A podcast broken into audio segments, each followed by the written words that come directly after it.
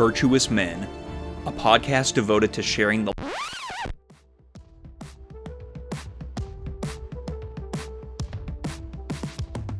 Welcome to Loose and Unscripted, where we go over the making of season 3. I'm Jamie. I'm Scott, and we are the creators of Virtuous Men. Thanks for joining us for another Loose and Unscripted. We're going to go through season three episode by episode. Scott, we did it.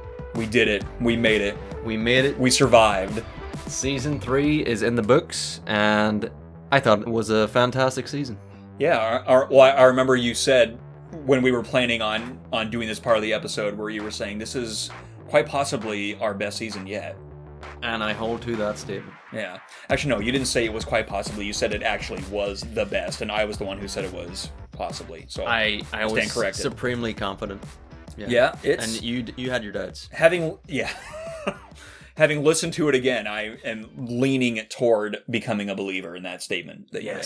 You've been converted. Yes, I'm a convert. All right, well, let's get into it. Episodes one and two for the two parter of Frank Hamer for the virtue of law and order. So, I guess my first question is what led you to want to do Frank Hamer for this particular virtue and how did you hear about him and and what kind of drew you to him? So Frank Hamer, I first heard of actually through the movie Highwaymen with with Kevin Costner. Really loved that movie, and then I wanted to see more like who this guy really was. So I started doing research and came upon a book called The Epic Life of Frank Hamer by John Boessenecker, who we were able to get an interview with. And that was kind of a process like all my interviews in season three. Um, I contacted John maybe two, three months before we managed to get an interview with him. And he finally got back to me and we set it up. It's a really cool interview because he is an absolute expert on Frank Hamer. He's Yeah. been passionate since he was a kid about the story of Frank Hamer and Bonnie and Clyde and that whole how it all played out and how they finally tracked them down. And he wrote a book. He was he said he was trying to to get some of his historian friends who are really into the Wild West and Old West, and nobody wanted to write it. And so they're like, "Hey, why don't you write it?" So we finally did. Aha. and it's a great book and the way he writes is really cool and really enjoyed that so that was kind of when And you read the entire book, right? yes Yeah. read the whole book and that was i read it kind of while i was writing the episode and then um, it was kind of an interesting time because when we interviewed him the defund the police movement was still kind of in full swing and yeah, that's uh, right. I wanted to tell a story of what a good lawman looks like because I, I believe it, John, John said it when we were interviewing him. He said, uh, just because there's a few bad apples in the in the bunch doesn't mean you throw out the whole bunch. And I really wanted to highlight a lawman who who lived in a different time than us, and it was very it was a very different atmosphere and environment. But he was an example of integrity, honesty, and John in the episode, I thought it was really cool how he contrasted Hamer's time to the modern day and how how policing has changed, yet also pulling things from the past that we can still use today. So it was a really cool episode, cool interview, and uh, I want to say thanks to John for he uh, shared our episode on on his Facebook page, and we got a good um, a good bump in in downloads from that. So thanks for that, John. Yeah, it was it was a really enjoyable episode to listen to. Especially, I mean, hearing him talk was great because the way he talked, he, he peppered throughout the episode. He sort of talked about um, the kind of research he had done throughout his life for the story, and it was astonishing too. Just from a writer's perspective, I just think to myself, well, yeah, that's practically, I mean, that's years worth of work doing that sort of thing. Is researching FBI files and police Yeah. files and getting interviews with someone who knows someone who knows someone from that time period. So it was very cool hearing from someone who had who had really done all of that grunt work to bring us the story of this guy who was from that time. Absolutely, yeah. And in this episode, there was a, there's a lot of gunfights. A lot of stuff. Yeah, I could tell. Yeah, you- I had fun with that. That was the theme for this season is Jamie doing gunfights. So that was a real theme for this Yeah. season in the sound effects department. no kidding. And of course, your uh, I mean, we're, we're not going to play it because it's it's private, but uh, your Barrow outtake was is still something I laugh about. Well, you should maybe provide a little bit of backstory about what that is. It's basically it's become this outtake that's been legendary among us. But so mm-hmm. I, I guess to describe it, so every once in a while we, we read lines from for each other's episodes, like if you need an mm-hmm. additional voice, that sort of thing. So he had me read a line. It was from one of the people though that was part of his group, Yep. Hamer's group, and it was right before they were capturing bon- or killed Bonnie and Clyde. And he whispers, "It's Barrow. The Parker woman's with him, or something." And I gave you a bunch of different takes, but then I just completely let loose on one, and and you even added our favorite Hot Fuzz reference in there. yeah, of course. and I threw a Hot Fuzz reference in there too for those, but that'll just remain private for all time. But it's become legendary among the crew of virtuous men. Oh yes, So one thing that was also interesting about this episode is that it was our first two-part episode. ah yes. So um, normally I'm averse to that sort of thing because I tend to like to edit. I'm I'm kind of the most ruthless editor of the two of us. Like I like to get it down to as agreed. short yeah, to are. as short as possible. I don't I don't like a lot of extra flab on there. But in the case of Hamer, I feel like it was right to make it a part two because of the way that his life and career separated. Like you sort of have Right. before Bonnie and Clyde and during Bonnie and Clyde. So maybe you could explain your decision behind making it a two part. Yeah. So in the beginning, I had no intention of making it a two-parter, but as I started, you know, kind of well, the start of where Bonnie and Clyde come into the story, I realized, wow, this thing's gonna be really long. Which is a common theme for you. yeah, Of I the like, two of us. I like to, to to get all the juicy details in there. So I just kept writing and and uh, said, well, I'll figure this out later. And while I was going through it after I wrote the script for it, I thought, oh, you know what? This is perfect. We'll just make it two parts. There's a perfect segue here into part two, and there's a, a perfect part to break it up. And I thought it worked perfect. Yeah, I think in the case of this episode, it was it was right to do it that way. Yeah. Because I mean, if you, I feel like if you did that for someone whose life didn't really follow a pattern like that, it would have just been sloppy and weird. But in his case, I feel like it was perfect. So yeah, perfect episode to do our first part one, part two. All right, episode three because Hamer was part one, part two. Episode three was Michelangelo, which was written by Scott. So talk about who you interviewed. You interviewed two people, right? Yes, so I, I kind of wanted to dip into your world for what you did with season two, where you did an episode where you interviewed two people. Yep, for And- John Muir. Yeah. And um, the reason that I wanted to interview two separate people is because I wanted someone who could provide historical information about Michelangelo himself, and then someone to talk about the artworks, and then a commentary on the history behind Okay. behind his life. So I kind of wanted to approach it from two separate angles, and I didn't start the episode wanting to do it that way. I initially just had one person. Uh, Ross King was the one, and I've read a number of his books. Really good author of uh, art history, and his book about Michelangelo and the Sistine Chapel is fantastic for those that haven't read it. So I and I and this was one interview where I I did it very early, probably earlier than I've done any other interview before I even wrote the episode. I I uh, I probably had the interview three or four months before I even wrote the episode, so it was kind of just sitting there waiting to be used. So it was a it was interesting in that end. So normally in a in a situation like that, I wouldn't pursue doing somebody else, but I felt like, you know what, this would be cool to have another perspective here, and I was fortunate enough to get Andrew Graham-Dixon, who whose work I wasn't as familiar with, but when I I looked into his body of work and I recognized certain things that he had written, and um, yeah, it was really really great to get his perspective as well.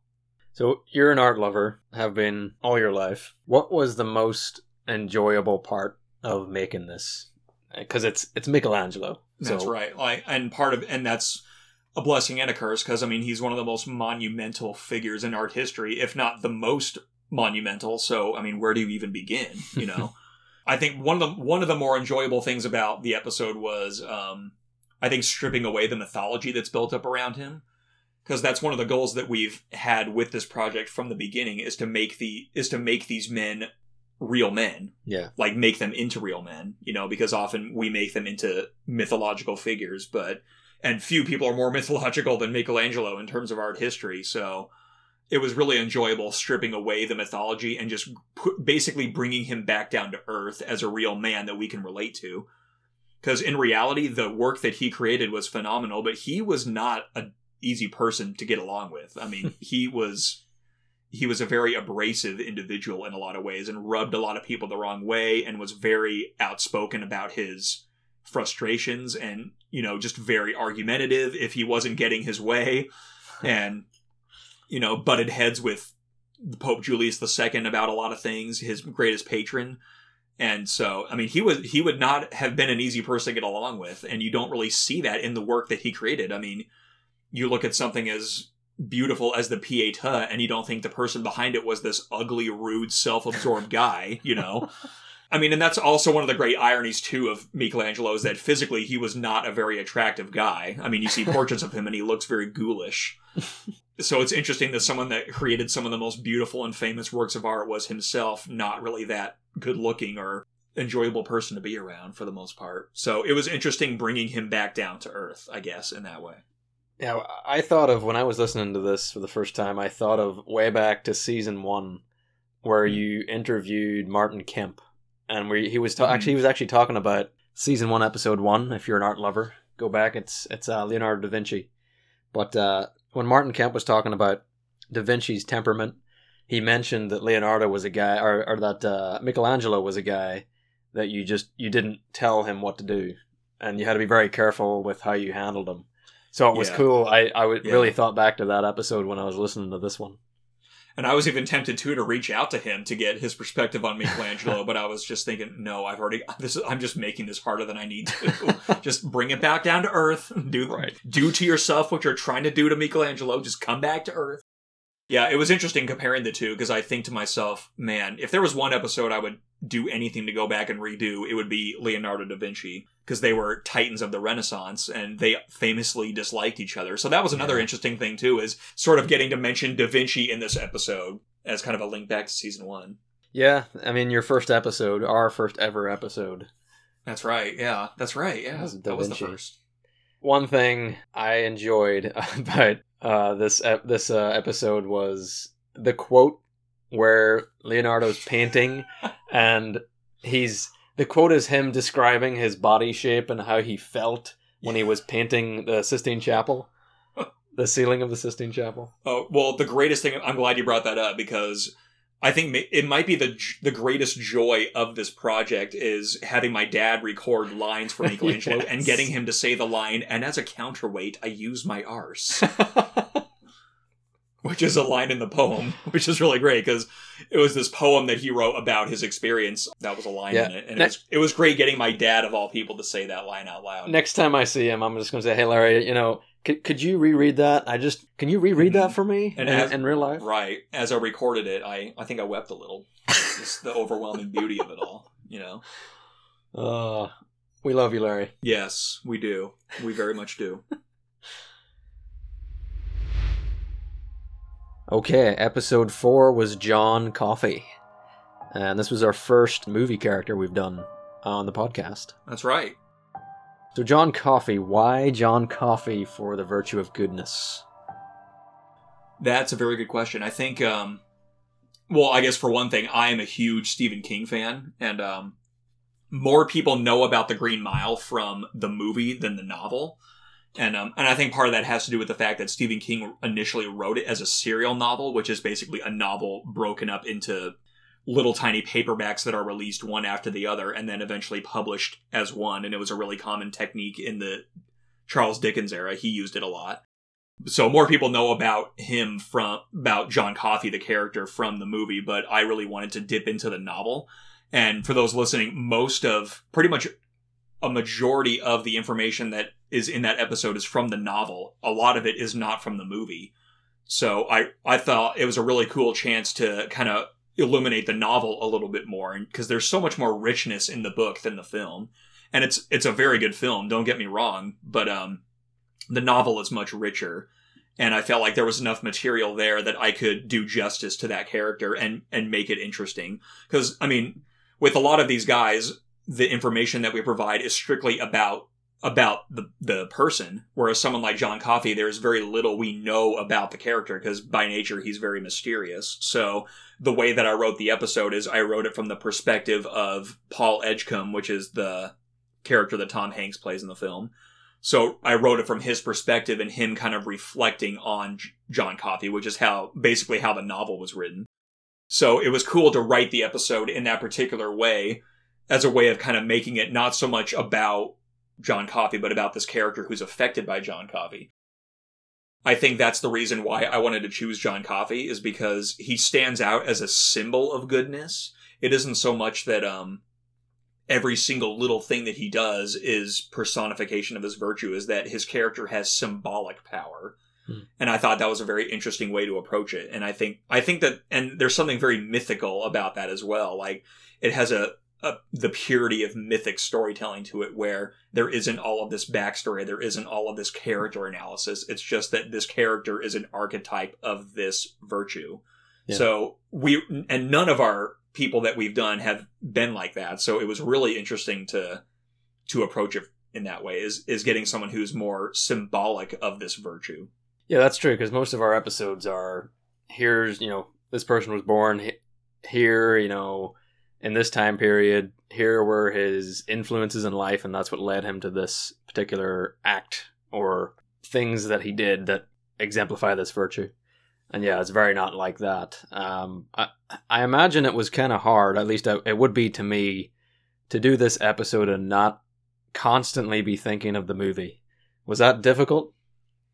Oh no, not at all. This Okay. was this was far and away the in terms of the writing part, this was the easiest episode bar none I've ever hmm. had to do because I've listened to the audiobook more times than I could count. Like ever since high school I've been a fan of this book.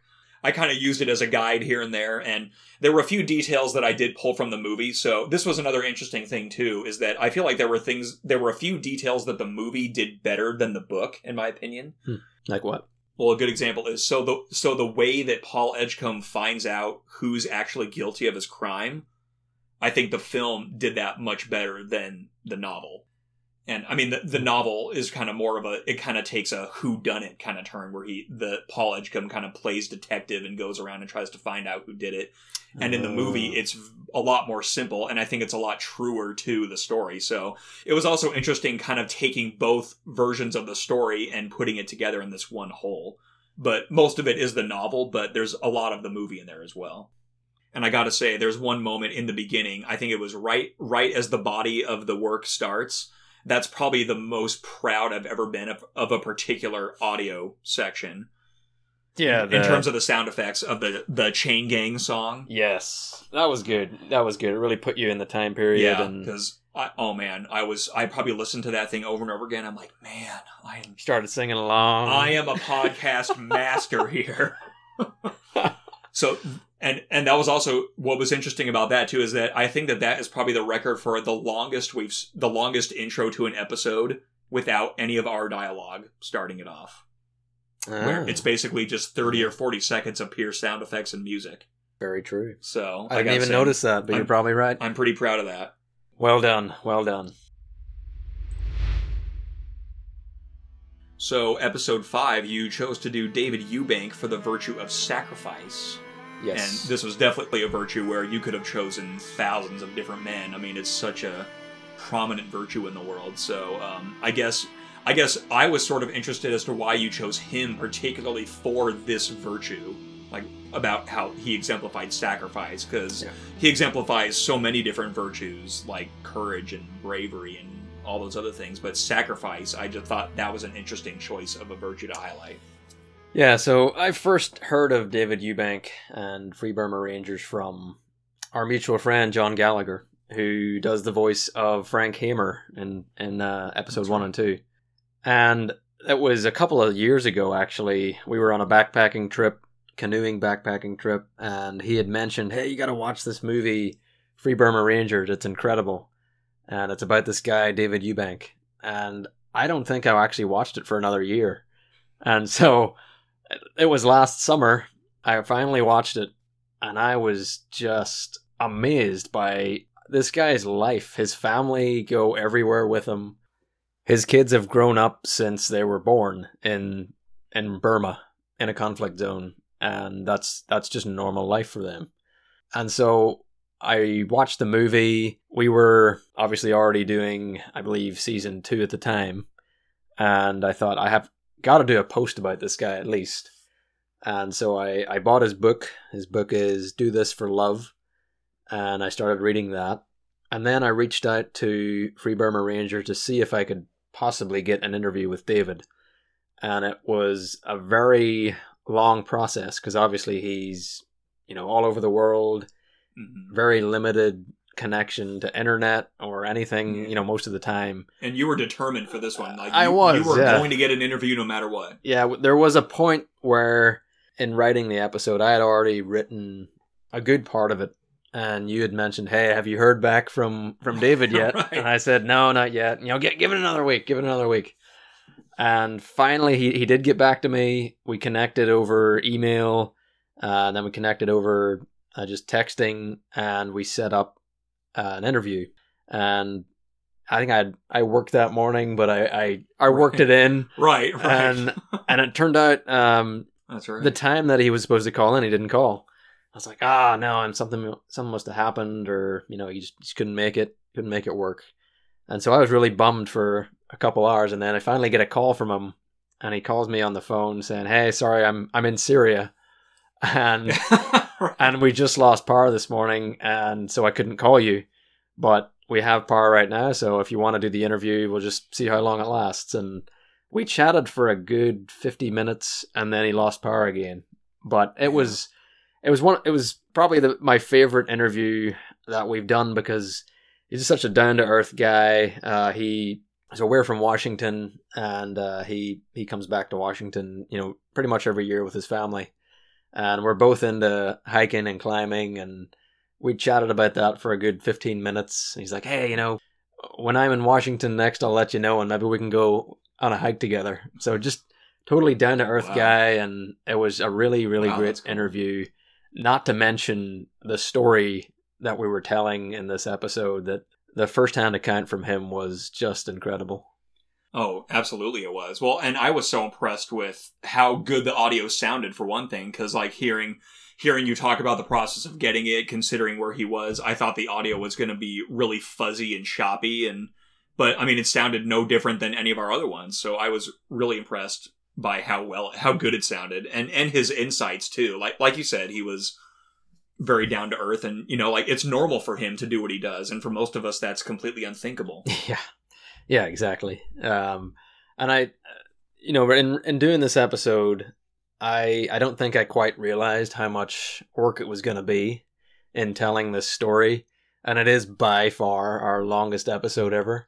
But I just I couldn't tell the whole story and keep it below our sixty minute threshold that we like to keep it under. Right. I mean, and it- I feel like considering that none of our other episodes were this long, I felt like it was all right to make an exception. And and the fact that we were kind of breaking ground with this season anyway. We were doing things that we never done before. So Yeah. we do a fictional character. Why not have an episode that's almost an hour and a half long? You know. Right. And considering the story you were telling, I felt justified. Yeah, yeah. and this this episode came around at a good time. I when I was recording it because this is right after Christmas, and I managed to get COVID, and so I yes, you are a survivor. You are, you are one of them. I managed to um, I grabbed all my recording equipment, my computer, and I was locked in in my bedroom for about ten days. Right. You showed me a picture. You were just stuck in your. You were you were working among the coats in your closet. Yes, I literally so there would be no echo or you know sound from outside the bedroom. I Was it a good recording place? The closet. it was amazing. Yeah, You should, I, I see why people do it. Now. We should I've- do I've Lucid seen in the closet. Well, maybe not, but you know. I just had all my stuff in there, and you know, I had just enough room to to sit down and record. And then when I'd get up, I'd have to you know move the desk again. But Well, and listening to it, you would never know. you would never know, and I, I hope you'd never know. I hope my voice wasn't uh, Right. too bad from COVID, but I don't think it was. Oh no, I didn't notice any any difference. And I mean, and listening to it, I wasn't thinking to myself, man, it sounds like he recorded this in a closet. so you definitely got rid of that. Well, I got to say too that in terms of sound effects, this was probably your most elaborate episode. Oh yeah. So even more than Frank Hamer, and that was pretty elaborate too. So Yep. maybe, maybe shed some light on that. Well, I I had some time on my hands since I was I was isolating for for quite a few days, and um, I really went crazy on a couple of sections in the episode, specifically the one where where David is uh, assaulting a trench, an ISIS trench. Uh, uh, a grenade blows up right next to him, and you know I have the the sound effect of the ringing in the ears, and I really went pretty in depth with that one. Well, you did a really good job with that. I got to say, you definitely went all out with that one, and it shows. Yeah, So good work, brother. Thank you. And uh, yeah, if, if anyone has never never seen the the Free Burma Rangers documentary, definitely check it out. It, it's eye opening. Um, currently in Myanmar, countless deaths recently. It's it's really bad over there. I was in touch with David over email. He sent me an email last week and just said he was, I believe, in Karen State with over hundred and seventy thousand people who had who had fled Wow. uh, fled the fighting. So, uh, yeah, be in be in prayer for them. They need it. And check out their website. It's freeburmarangers.org. And if you feel so inclined, donate to their work. It's it's good work and it's definitely needed. All right, so last episode, episode six, was King Arthur and the Knights of the Round Table for the virtue of equality. So everyone knows the King Arthur story. I'm sure most people have seen a movie or two. What is something that you discovered while writing the episode and, and researching it and getting the interview with uh, Barczewski? Was her name? Stephanie Barczewski. Yep. What What is something that you found out that surprised you? I think one thing about the stories themselves is you're you're right. Everybody knows the general myth of King Arthur and and various episodes of the myth. But what really struck me about sort of seeing the myth as a whole, like from beginning to end, where the story begins and where it ends, is that it's a very it's a deceptively simple story. Hmm. But it has the grandeur of great myth, which is one of the reasons why it endures so much. And uh, Stephanie Barczewski mentioned that during the course of our interview that it's big mythology. It's very big and powerful and impactful. But the story itself is very simple. It's a very simple rise and fall story, or the fall of a kingdom, or or a fall of Eden story, if you'd like, about this perfect kingdom that symbolizes all of these great virtues that comes to ruin. Yeah, it was kind of an interesting way you did it with the whole historical aspect of it at the start, where you say, okay, here's here's the myth and here's how it was formed throughout the years, and here's the major influencers who kind of perpetrated the the myth and and kept it going mm-hmm. and changed it to fit their their needs, basically, right? Yeah, I mean, well, and Stephanie kind of explained that a little bit more, where it was basically used as a political tool throughout its history, and and then you get later writers that make it more about storytelling and less about politics, and then you get later editions where there's storytelling and politics coexisting side by side, which was a part of the myth that I was really never aware of. So it was really eye opening there, but. I initially didn't start out wanting it to be a two part episode in the way that I did it. Not like Hamer, where it's just two, practically two full episodes about one subject, but it kind of, as I was writing it, it kind of made more sense to do it in a two part format where you get the history of the myth and then you get the actual myth itself, which I thought was an interesting way of going about it. Yeah, I really. It was interesting to when you get into part two, you kind of realize how much of a tragedy the whole thing was. It's a telling tale of how things are in real life. We seek these ideals, but they often don't work out because they're being worked out by flawed human beings. Right, and that I think that's ultimately one of the reasons why the Arthur story is so powerful is that it's a deceptively simple story about flawed people who strive for something great and end up not achieving it. But the fact that they were striving is what makes it so enduring, I think, is that there's this ideal kingdom and that's what we should be striving for. What would you say is the lesson that you take from the episode personally? I think a really good lesson to take away from it is um, is the fact that we are all different in the sense that we have different skills and we can't all do the same things, but our inherent worth is what matters most. Yeah. So we all have worth as human beings, and we all we all matter, and we're we're not all the same, but we all are equal in the sense that we all have worth, and our lives mean something. So, which is also, I think, another interesting thing about the myth is that you you look at these virtues and what they symbolize and what they stand for, and how the story brings those things to light, and yet it also says that it just can't last in our Mhm. fallen world. Right. But that doesn't mean just give up and continue to be a degenerate person, but try to be something better. Try to be virtuous. Try to be noble and chivalric. Yeah, the, I mean, the moral of the story is when you lose track of that equality, that thinking of every every person as having worth, ultimate worth, when you lose that, then everything else goes with it.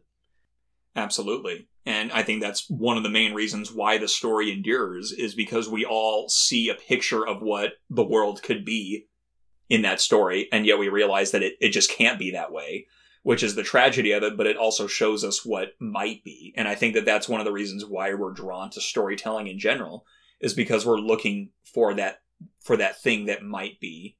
So it's very much like coffee in the sense that it symbolizes these things, and that's really where the power comes from. It symbolizes equality. It symbolizes a perfect kingdom and what a kingdom should be or what a country should be. It it just has that symbolic weight. Right, and I've actually been thinking about this lately. The fact that we need symbolism, especially for virtues, because when we just have one person that we think, oh, this guy is a, an example of, you know, uh, courage or or chivalry or whatever it is, when they fall, what happens to your idea of that virtue? It goes with it, and so you need a an actual symbol of that, not just a mere mortal man who is who will fail you. Everyone at the end of the day will fail you. And so you need those symbolisms behind it to help exemplify that for you. So what was it like interviewing Stephanie Barczewski? She was from Clemson. That's right. Yeah. Yeah. Author and professor. It was interesting too because she actually wrote a book about um, Titanic and Shackleton, I think, Oh, which was really shocking because usually whenever we interview someone, we like to look into what they what they've done, if they've written any books, that sort of thing. So I thought, oh man, wow, someone who's done a few people we've done, amazing. And she's she was basically the the really cool college professor that everyone remembers having at some point where you could just listen to them talk forever about what they're talking about. She just had a lot of energy and an am- amazing amount of knowledge about the history behind the Arthur myth. Like I was blown away by how much knowledge she had about it and stuff that I never even thought about. and was very cool. it's just always great listening to people that we interview talk about the subjects because their knowledge of the subject is just so impressive, you know. And and her knowledge was vast. and what's what does she teach at Clemson? she teaches modern British history. I could definitely tell too because her knowledge of the subject was so impressive. Just with every, with pretty much every question I asked her, it was just this long bit of information about it, and I was pretty, pretty impressed. I gotta say, Yeah, that's what you want from an interviewee for this, especially just someone you can ask a question to and they just rattle off minutes of of good clippable footage for our Right. episode. and it was also difficult too on that front because often you get so much good information for each question, you just think ahead to the editing process, going, "How am I going to do this?" Yeah, well, hey, we're we're gonna get into that soon here. That's right. But it was a really enjoyable interview, and it was really it was really fun listening back over to it again and just writing the episode along with it and listening to her talk about it. It was it was a really enjoyable enjoyable one. All right, now that we are done talking about the making of each of the episodes, we're now going to get into the nitty gritty and ask each other, what do we do to make these episodes? Oh, intriguing. Yes, questions that everyone who have listened to our podcast has been dying to know. Everyone and their mum. Hot fuzz reference. Everybody and their mums is packing around here. Okay, so what's your? How do you go about getting interviews? Where do you start? How do you look for people? And how long does it usually take to get one? For me personally, I like to start with authors, and then if I can't seem to find anybody there, then I go to college professors or or someone like that, you know, or or maybe go to a site that is dedicated to that particular thing. So, like for King Arthur, for example, there's a lot of websites that are dedicated solely to the story of King Arthur and things about Arthur. So I felt like that was a really good place to start looking, and it eventually led me back to uh, Stephanie Barczewski at uh, Clemson. So it was kind of the circular process of going around author, website, college. You know, it kind of. So those are kind of the big ones that I personally go for. Okay. But it uh, can take a while to get them too. So. And so, or sometimes someone gets a, re- we get a reply and they say, "Oh, I'm not really that interested, but good luck on your project," which has happened a few times. yeah, what would you say our mm. our rejection rate compared to our success rate is? I think our acceptance rate is much higher. I think a lot of people are really happy to talk. And but there are those people who and I know this has happened a few times too where we've reached out to people and then they can't do it because something comes up or they think they are able to do it but then something happens or may, like I know there was one author we reached out to who had just written a book and they were on a book tour. So Yeah. obviously don't have time for that. But so some of them are probably happy to talk but they just can't for whatever reason. Come on, you can be on Virtuous Men, and they could help you in right. your book and tour. which is the line that I use, and with then they just further alienate themselves from us. You know, So- please lose my email. exactly. like, please don't reply. But there have been times where we do get someone right away. So I think it's probably pretty rare that the first person we reach out to is the first one that we get. That's pretty rare. Yeah, It's a lengthy process, but it is worthwhile in the end. it is. So this is one that I'm curious about on your end of the stick because I know how long it takes me to do it. But how do you edit the interview audio? Hmm. Well, usually, I'd say all but one of the episodes I've already, I've already written the episode, and then I go back to the interview audio and start picking that apart because I know what I want to write because I've you know I've already done the interview. I have that to draw on, and I've usually read a book, sometimes the same person between the interview and the book, but. uh once I have written everything, I know exactly what sound bites I want to go along with the script, and I'll just start listening to it. And I'll usually just put my headphones on and just hit play, and I'll start listening to the entire interview again. And I'll also have my script up on the screen, and I'll say, okay, I'm, I'm listening to this, and I'm also kind of reading at the same time, and I'll say, okay, this that they just said will fit perfectly right here, and I'll just make a note of that and then save that, and then that's how I. Then I'll go back to that when I'm recording the episode and adding all the audio in. How about you? So basically, it's a lengthy process. it's a it's a very lengthy process. Long story yeah. short, yeah. yeah, it takes a while. It does take a while. Yeah, I think this is one area where we differ. I think um, I'm I'm kind of the reverse, where I I get the audio and I break the audio up into chunks, and I go I go I go through and I look at the questions that I ask, and I try to find all the audio that could potentially speak to that. Because very often they'll speak to that in other parts of the interview. Yeah, that's so the then part. right and that that can be a very lengthy part too of taking chunks from that and then making one big chunk where okay this chunk is devoted to this particular subject. So like with king arthur for example so this is the portion where she talks about chivalry or courtly love or the writers who were influential in that and i have a thing about that. And then the next thing is about well maybe there's a lot of things she has to say about lancelot and everything with that so i have a whole separate file devoted to lancelot and then so on and so forth. And then as I go through that, then I then I listen to it again, and then I sort of write around the audio.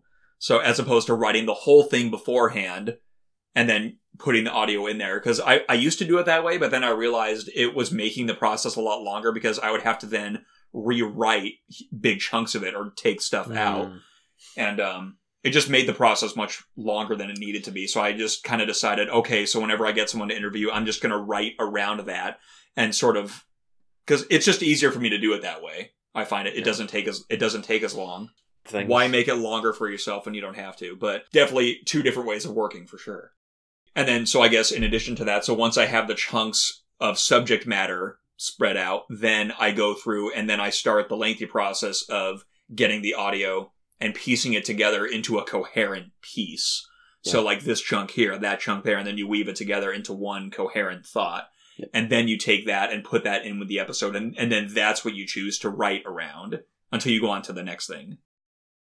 But I like doing it that way too, because then you can write it in such a way that the narration that you write feeds directly into the interview part. So a good example, um, so in, in Michelangelo, where I share a story about how when the David was revealed, how the first, like the the so-called mayor of Florence, that's not the proper term, but that's basically what he was. He was one of the first people to see the David, and he commented that the nose was too big. yes, I love that part. So a good example of that is so I wrote in the narration the David was finally revealed in 1504 or something like that, but someone one of the first people to see it said they didn't like something about that. And then I go right into the audio. Yeah, I, I kind of I tried to do that. I just thinking back with Eubank as well. You, you never want to, and I think with my where I write the script first, sometimes I will go back and I'll use the audio to tell that part and just get rid of my part because it obviously if you have a part where, especially in the Eubank case where it's him himself telling the story, you want to use that. You know, you'd, you'd want him to tell the story which is also the nice part too about going over people that you interview is that it's often much better when you just let them say it like they're yeah. just they're doing the work for you just let them talk exactly. you don't have to write anything just let them talk about exactly. it okay my question is how do you how do you pick your music what is the process like this is definitely uh, i think of all the things that are different about our processes this one is by far the most difference between us because I know with you, and correct me if I'm wrong, but you tend to get all of the music you want before you even do anything. Yeah. Yeah. And me, I'm the total opposite. Like every once in a while, I'll come across a piece of music that I know I probably am going to want to use that at some point. So I put it in a folder. But generally, I like to discover it as I'm writing and as I'm recording.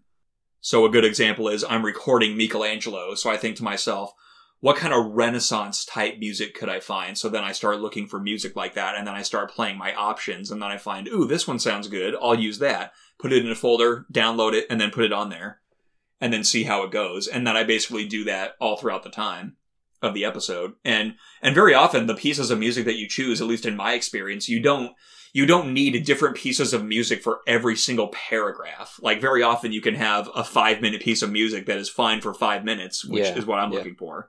But every once in a while, I've made discoveries where a piece of music just fits in perfectly with my narration, and then I actually edit the narration around the music so that it is timed perfectly. Because oh, wow. for me, timing is very important. And this is also true of sound effects as well. Yep. Timing is extremely important. And that's probably just me being a film nerd or whatever, but it kind of applies to this where the way it's timed and the way it pieces together, that's super important. Or like how long you let a piece of music play out or how long do you let sound effects take over? Is it fine just letting them go for about a minute or so? Because very often that's totally fine. I mean if it if it immerses you in the world of the story that much more then by all means go for it.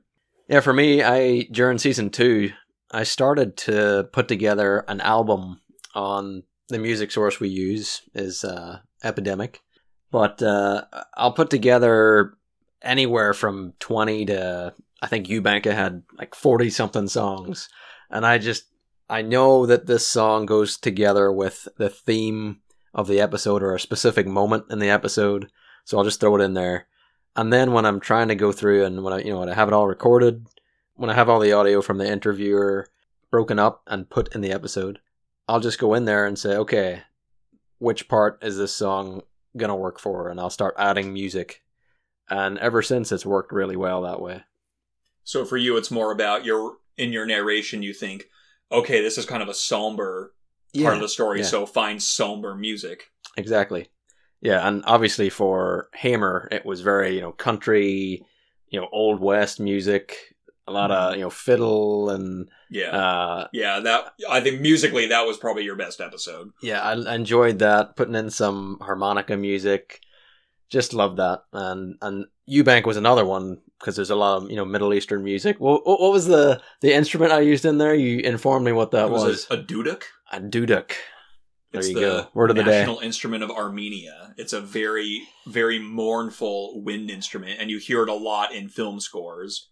Yeah, very really, really beautiful instrument. But yeah, Scott, I think you're the only friend I would ever know that uh, would know, know would what that know. was. I have. Oh, I just have a thing for instruments from other cultures, so naturally. Yeah. Naturally. Well done. Well done. So between music and sound effects, which do you like to do more? Sound effects are a lot more work. So if I have time on my hands, sound effects because they're fun, and I really like uh, like the Eubank episode we already talked about is really heavy on sound effects. You have this picture in your mind, like w- the way I do it. I already have it recorded, and I know what kind of sound effect I want. And you already have the sound effect in your head, but then when you start looking for individual sound effects, you find something that works even better than you had in mind. And it just the whole process is a a changing, evolving process, and that's what I like about it so much. Sometimes you create something that is really good, and it's not at all what I thought it was going to sound like, but I love it. You add it in. Yeah, that's definitely the case for me with music. I find more than sound effects, where sometimes the music selection I do, it fits so perfectly with my narration that I I change the narration around the music to make it more imp- impactful. I find sound effects are really fun to do, especially if you, especially if you have a sequence that's very sound effects heavy. Something that could potentially drown out your narration. Striking that balance can be tough. Yeah, that was a tough one in Eubank because there's so many explosions in that episode. Oh yeah, I can't imagine how long that took. Once again, I was in a closet with COVID, so Right, exactly. ti- That's time was not of the essence. That's why it's better to just kind of let the sound effects play themselves out in between your narration. Not always easy to do, but it's worth it because it's it makes the episode better. Anything to make the episode better, that's what counts. Indeed. All right, last question. What about getting people to read lines? We've had quite a few people read various lines, especially in this season. We had quite a few. And you, I think you, in terms of getting other people to read lines, you definitely have struck gold. yeah. So John, our friend John, who, so let's see, he did Shackleton's voice in season two. Yes, Se- excuse me, season one, and then he did Frank Hamer's voice in season three. Which was very impressive, I gotta say, because he's not from the South. No, he, he was he's a perfectionist though. He we Yes. sat right. I, I warned you. I said he is going to be ruthless about Yeah. his lines. we sat here for right where we're sitting for a good probably hour and a half to read seven lines. Yep. He's like, like he'll he'll ask questions like, "Well, what part of the South is he from? yeah, well, Is he from the Kentucky South or the Louisiana South? Because that could change the tone." Or yeah, you have to give him the exact context. I was I literally pulled out the Hamer book and I was reading parts to him. He's like, "Okay, I got it, I got it." oh, that's so true. Oh, I love you, John. And then I had my good friend Barang Asgarian reading uh, parts of the Eubank episode. Barang is from he's from Iran, and he's obviously heard Kurdish people speak, so he w- he knew exactly what kind of accent to use. I really really wanted to get that because I me trying to do that accent would have sounded ridiculous. So oh, absolutely. Yeah. Well, yeah, especially with me and accents, like that's not anything I'm going to even attempt to do because I, in order to avoid mockery of the most extreme degree. But I know, I think between the two of us, you just know more people from more places around the world, so naturally, you yours have more of that flavor than mine. But I mean, it, it's still a great thing if you can do it. But I mean, you can't always do it, and you know, when- when you have deadlines to meet, it's often just harder to do that. So, I mean, yeah, you know, The- it's just harder to do something. those self-imposed deadlines will get you every time, right? every time. Yeah, last shout out. Uh, obviously, my wife Stacy did a few lines for for season three and season two. Yes. And my parents too, my mom and dad. I want to give a shout out to you guys. You did a great job. Yeah, Larry and Stephanie. Mom, you still have a chance for an audiobook career. Yes, agreed. She really does.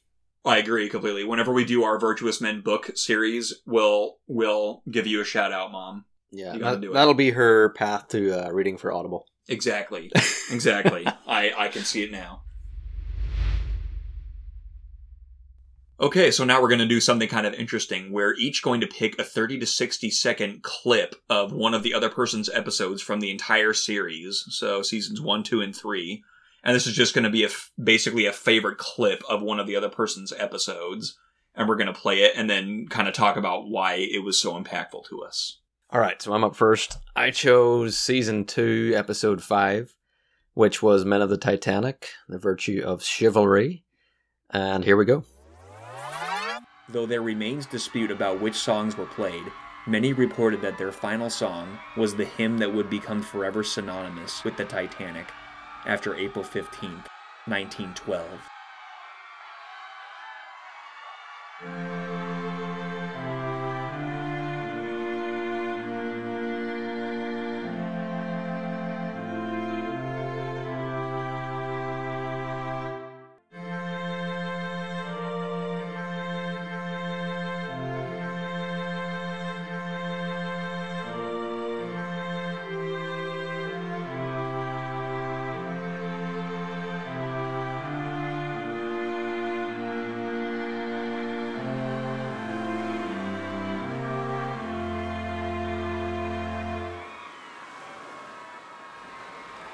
Brave things were done that night, but none more brave than by those few men playing minute after minute as the ship settled quietly lower and lower in the sea.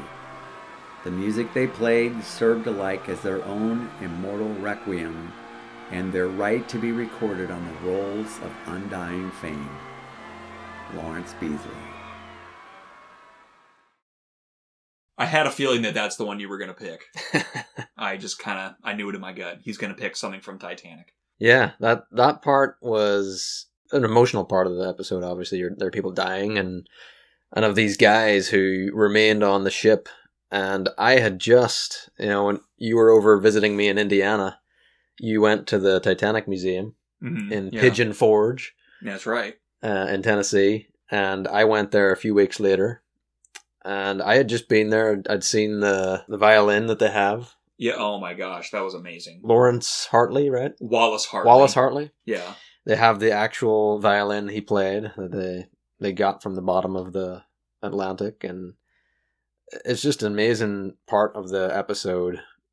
What was happening? Uh, I love that you put the the music in there, the uh, "Near My God to Thee," and it's kind of faded in from the, the you know the screams of everyone just panicking, and then uh, and having that fate like yeah well and that was very intentional where i really wanted the music to kind of have its starring moments. So i thought how effective would this be if you kind of just let the pandemonium fade out and just let the music take over? And it's moments like that i think i'm always searching for moments like that because music is very powerful Yeah. in anything whether it's movies or just music by itself music is a very powerful tool to getting to people's emotions and what could be more emotional than something like that Yeah. where you just so just kind of letting the music play it itself out and not have any pandemonium around it and just kind of isolating it i felt like that really gave it a sense of power that it wouldn't have had otherwise yeah, very artistic. Well done. All right, how about you? so i chose the theatrical intro of part one of frank hamer Ah, season three.